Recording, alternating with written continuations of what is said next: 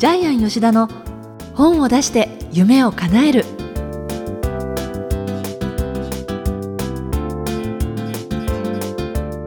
こんにちは小林まどかです。ジャイアン吉田の本を出して夢を叶える。ジャイアン今回もよろしくお願いいたします。はいよろしくお願いします。えーこの番組がですね今年の9月から配信スタートしているんですけれども、はい早いものでもう4ヶ月ということで、はい。2016年最後の配信になるんですけれどあの改めてねこの2016年を振り返ってジャイアンにとってどういう年だったかなっていう何かこう印象的なことってありますか？えーっとですね一番あの大きなことはですね沖縄に家を買ったってことなんですけども、はい。えもちろんですねあの自分が住む家じゃなくてゲストハウスですね。はい。沖縄で本を作りたい方のために、えー沖縄に家を買いまして、え今庭を毎月広げているんですけど今300坪ぐらいになりましたかね。すごい、はい、で庭に大きなですね樹齢300年のガジュマヤの木がはい。100トンの岩を抱きかかえながら立ってるというですねうん。非常にスピリチュアルな家を買ったんですけども、はい。まあそれが一番大きな事件とですね。事件？はい、あとはですね本田健さんとですねベストセラー作家養成のですね講演会とかですね、うん合宿それからベストセラー作家さんを集めた食事会とかですね、ん。まあ、そういうイベントをやったんでまた今年もですねそこから、えー50冊100冊の本が出ると思ってます。はい。はい、そしてジャイアン個人的なことでお話しいただくとはいとても大切なこの番組の中でも質問をした、受験をねしたっていうところで伺ってその結果報告で、ね。はい、最近ですね、あのー合格通知が来まして、はい。えージャイアン来年の4月からですね学生になります。はい。はい、えっ、と青山学院のですね大学院にですね受かりまして、えージャイアン改めておめでとうございます。ありがとうございます。はい、あの文化創造学科というところの研究生になるんですけどもじゃああの2年じゃなくて3年間なんですね。で3年間かけてね学生になって何をやるかっていうとですね学生が学生時代に本を読む仕組みを作ろうかと思ってるんですけども、はい、私自身ですねあの、まあ、32年間かけてきて作家が本を出す仕組みはもう完璧に出来上がったと思ってます、えー出版甲子園を作ってあるいは企画の卵屋さんを作ってさらに私自身がですね例えばチームナンバーワンとかですねウィズビズ出版勉強会とかですねえーそこでですね多くの経営者の方に対してえー出版えーセミナーを行っているのでこちらの方でですね毎年また何百人のえー経営者えー作家集団が本を作っていくっていうですね、えーこちらの募集団を作ったんですけどもまだ人生でやり残したことは本を読む読者を作りたいってことなんですけども、で私たちが、えー本を読む一番読む機会っていうのは学生時代です、えー小さい頃はお母さんが買ってくれたので子供は自分のお金では本を買わないです、えー子供が本を買うのは漫画だけ、えーで本当にあの自分の血肉になる本を読む期間っていうのはえー時間とお金があるのは学生時代でしかないと思ってるので、えー特に学生が学生時代に本を読まなかったら一生本を読まない人間ができてしまうんですよね。でそれをなんとか食い止めたい。でも自分は社会人だ。でもう一回自分も学生になってですね学生の目線でですねあるいは学生からアンケートを集めたりしながら、学生が学生時代に本を読む仕組みを作ろうと思いまして、はい、大学生になります。それで3年っていうのがまた結構長いですけどねまあ多分すぐだと思いまますけど普通のコースなんで平日のね土曜日は9時半から授業があるんですけど夜のね9時ぐらいまで授業があるんですけどもその中から、はいえー単位をですね少しずつ取っていこうかなと思ってます。うんそれについてまたジャイアン自身も本を出したりとかもしかしたらあるかもしれないね。そうですよねあの私がこの大学院生で3年間やってる時をまた本にできるかもしれないですね。ねえー素晴らしいアイデアありがとうございます。えーということでジャイアン吉田の本を出して夢を叶える今日も改めて最後までよろしくお願いします。はい、よろしくお願いします。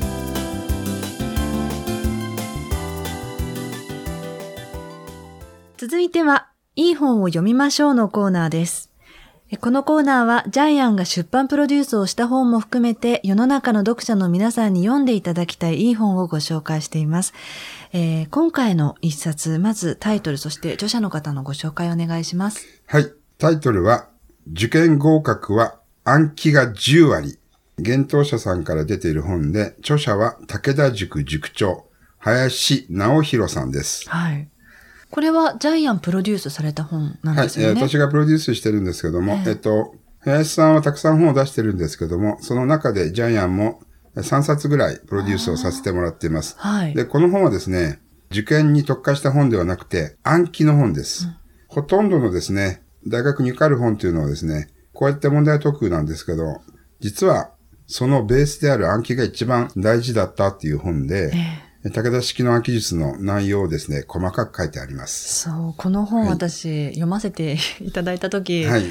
本当受験生の時にこれ出会っていたかったって思いましたね。そう、そうなんですよ。で、ちょっとですね、著者の林直弘さんのまあ、経歴をご紹介しますけども、はい、彼はですね、学習院大学法学部に入ったんですけども、実は高校1年生からずっとですね、週に3日専門の塾に通ってですね、勉強行ったんですけども、どんどんどんどん成績が下がっていったんですね。はい。で、まあ、この本の中にはですね、穴の開いたバケツに水を入れるような、えー、予備校の授業というふうに書いてありますけども、予備校ってもうとにかくたくさんの量を詰め込み式にやるので、覚えてられないんですよね。うん、ですから、結局、えー、予備校の授業に出れば出るほど学校の授業についていけなくなって、さらに予備校も許容量をもうオーバーしてるわけなんで、結局は成績が悪くなっていく。で、彼は自分で編み出したその武田式暗記術によってですね、たった3ヶ月で全ての受験勉強をクリアして学習院に入るんですけども、で学習院でもその暗記法を使って、ほとんど授業出てないのに、成績ナンバーワンで特待生になってるんですよね。100万円ぐらい逆に授業料もらってるんですけども。ですから、本当に落ちこぼれが、3年間勉強してもどんどん成績落ちていって、結局40ぐらいに偏差値落ちちゃうんですけども、それがですね、大逆転して成功を手に入れるっていう、その方法がですね、本当にコンパクトに一冊の本にですね、これページ数も薄いんですよ。すぐ読めるように。えー、160ページぐらいの本に関節にまとまって入ってます。はい。なぜこの英語の学び方とか、はい、逆にこう数学の暗記の仕方とか、はい、そういって項目にも分かれてますけれども、すごい具体的なんですよね。具体的なんです。え例えば皆さん、あの、この武田式の暗記法だと、90分でですね、100個の英単語が覚えられるんですけども、これもですね、読んでいくと、本当に、あ、なるほどなというふうに覚えられます。ちなみに、あの、受験に必要な英単語っていうのは2000個ぐらいだそうです。2000個のうち、たった90分で100個を、これ毎日覚えていけるんで、しかも忘れない。で、忘れないこともですね、これ科学的に書かれているんですけども。えー、この中にね、えー、あの、単語カードを作っても、あんまり意味がないというような感じで書かれていて、私あの、あ、作ったから覚えた気になってそのままだったって、まさにこれ自分のパターンだなって思ったんですけれど、ちゃんとそこを中にインプットしなければ意味がないんですよね。そうです。えっと、これノートにですね、書かなければいけないんですけども、そのノートの書き方もですね、例えば、空白を3センチ開けてくださいとかですね、ねそこまで丁寧に書かれています。はい。チェックして OK だったらばこういうふうに書く。そういうことです。それでやり直してこうだったらこういうふうに書くって、そこまで書いてありますもんね。えっと、この武田式のすごいところは、間違えた回数がわかるってことなんですよね。で単語帳じゃダメなんです。えー、何回間違えたか単語帳では書けないので、だからノートなんですけども。ということは、今までの受験生は全部間違った暗記法をしてるってことですよね。で、あの、いろいろコツが書いてあるんですけどもね。自分で覚えられる範囲の少ない量に分けて何度も覚える。えー、エビングハウスの忘却曲線って有名なこの図もそうなんですけども、とにかく受験っていうのは単語を覚えるのも数学もそうなんですけども、覚えて忘れ、覚えて忘れ。えー、ですから、4日進んで2日戻るって書いてありますけども、はい、それを繰り返すたびに記憶が定着していくっていうのが書いてあるんですけども、はい、で、この本を作るとき一番最初にですね、林さんに、その、英単語を覚えるにはどうしたらいいかって聞いたときに、はい、林さんの答えがすごい面白かったんですけど、はい、私たちが記憶を覚えるときの心理学から解説していただいたんですけど、例えば、まどかさん、ケンネルって言葉知ってます？ケンネルケンネルって。何ですか？犬小屋なんですよ。はい。もう一生忘れないでしょ？ケンネルって、犬が寝るって。犬小屋って。で、これが私たちが単語を意味付けすると一生忘れないんですよ。だからこの、ちょっとこれグラフを書くとわかるんですけども、私たちは身近に意味付けできる単語があります。例えば、本能寺の変って何年かわかります？本能寺の変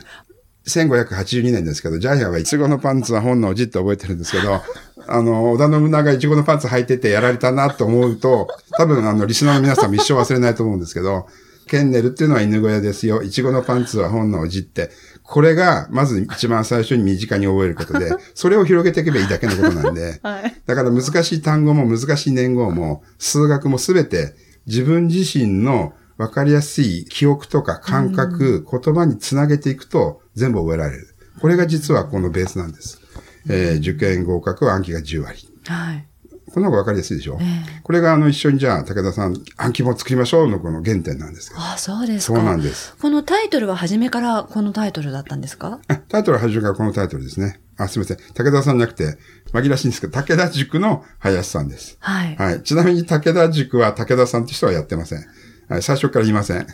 い。はい。これね、めんどく、ややこしいんですけどね。あの、林さんの本読んでください。なぜ武田塾かっていう理由も書いてあります。はい。えそれでは、このコーナーの最後に伺っているこの本の願目なんですけれども。はい。今回は記憶術の本なので、願目はですね、え脳を鍛えよう、え非常に単純なことなんですけども、今ネット社会でですね、私たちは脳を鍛えることをやっていません。逆に脳を甘やかしていると思います。何でもネットで調べて、うん、えー、調べたことをその場で忘れる。そうですね。ねですから昔の人よりも、私今の若い人たちの脳はある意味退化してるんじゃないかなというふうに思います。うん、で、あの、成功した人、あるいは歴史に名前を残した人、偉業を達成した人って、やっぱり人生のどこかでめちゃくちゃ脳を鍛えてるっていうのが結構あると思うんですけども、まあ、エジソンもそうですよね、例えばね。そういう方っていうのは脳を鍛える時期があったんですけども、今の私たちはネットが非常に便利になりすぎて、脳を鍛える時間が全く取れない。で忙しい仕事に追われているので、まあ、資料作成も全部ネットから取ってくるみたいな感じで、便利になった反面脳が鍛えられていない。えー、ですから、私思うんですけど、脳っていうのはですね、えー、人間の幸せを引き寄せる一番大事な部分だと思うんですけども、これを鍛えない方は引き寄せられないんじゃないかなっていうふうに、この本を読んでちょっと思いました。じゃあ今鍛えるっていうと何が一番できますかねあとね、逆に今ね、私ね、ソロバンとかやった方がいいと思いますよ。うちの弟はですね、なんかソロバン習った途端に、めちゃくちゃ頭が良くなってですね、新潟大学現役で入ってるんですけど、やっぱりね、今の時代脳を鍛えるんだったら、例えばそろばんとかね。指先を使うそうですね。あの、アナログの方が逆に脳が鍛えられるんじゃないかと思います。暗記もそうですね。はい。えー、ということで、今回ご紹介した本は、林直弘さんの受験合格は暗記が10割、こちらをご紹介しました。ありがとうございました。はい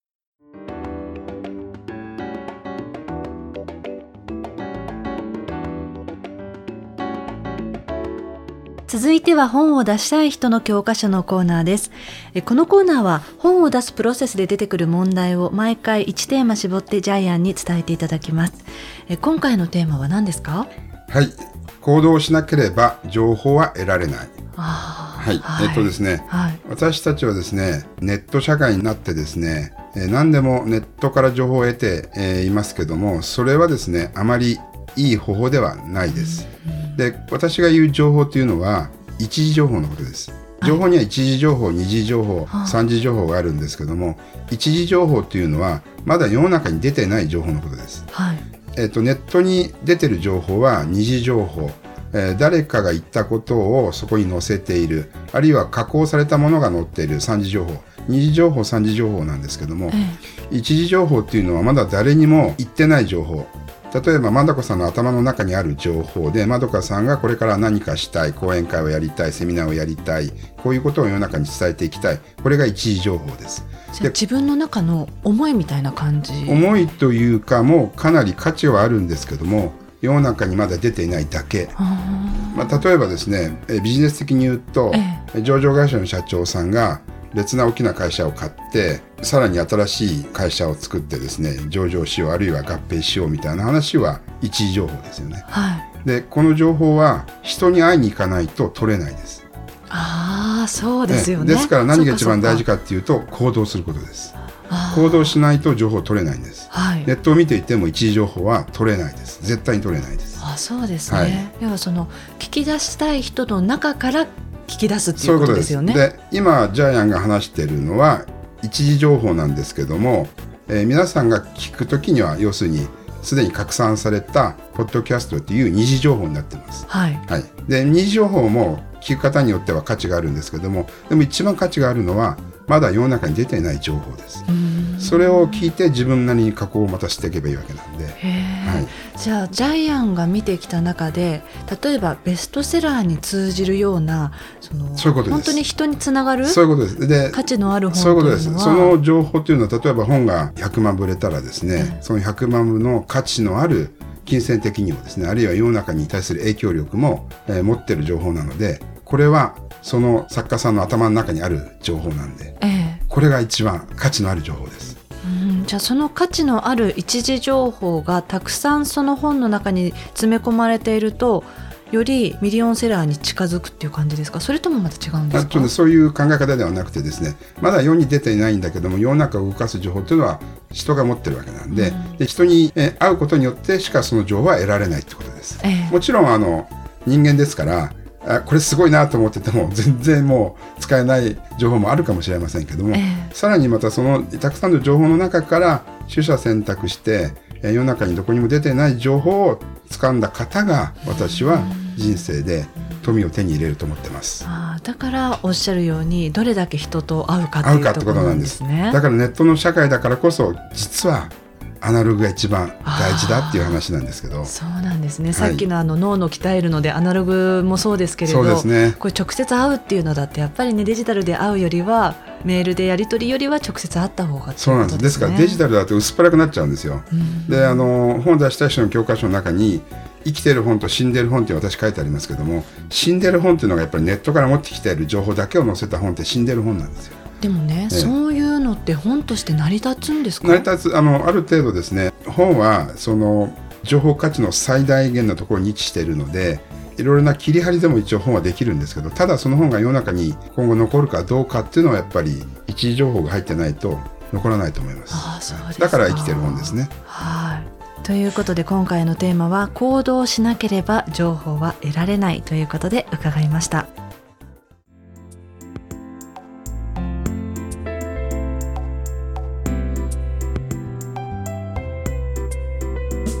ジャイアン吉田の本を出して夢を叶えるいかがでしたでしょうか、えー、この番組ではジャイアンへの質問もお待ちしています。天才工場のホームページチェックしてみてください。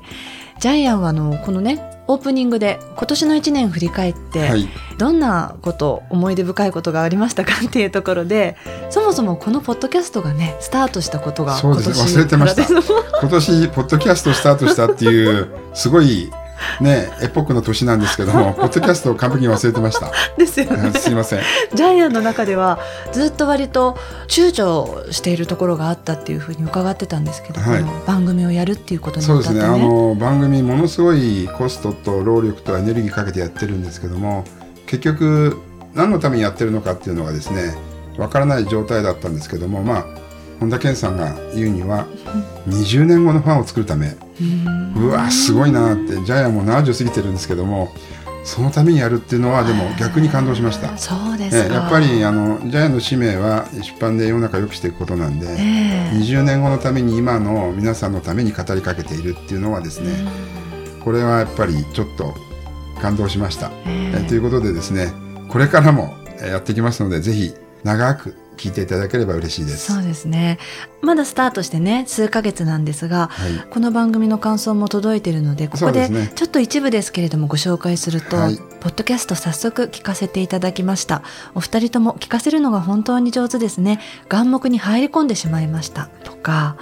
ポッドキャストの中で吉田さんがおっしゃっている読者を幸せにするような本を出して夢を叶えるという言葉しっかりと胸に刻み込みました。これからも一リスナーとして応援しています。楽しみながら吉田さんも頑張ってくださいとか、はい、ねいろんな声も届いていますので、はい、ままたね来年以降もより深めていきましょうね、はい、えー、ということで最後までありがとうございました。また来年もよろしくお願いいたします、また来年もよろしくお願いします。良いお年を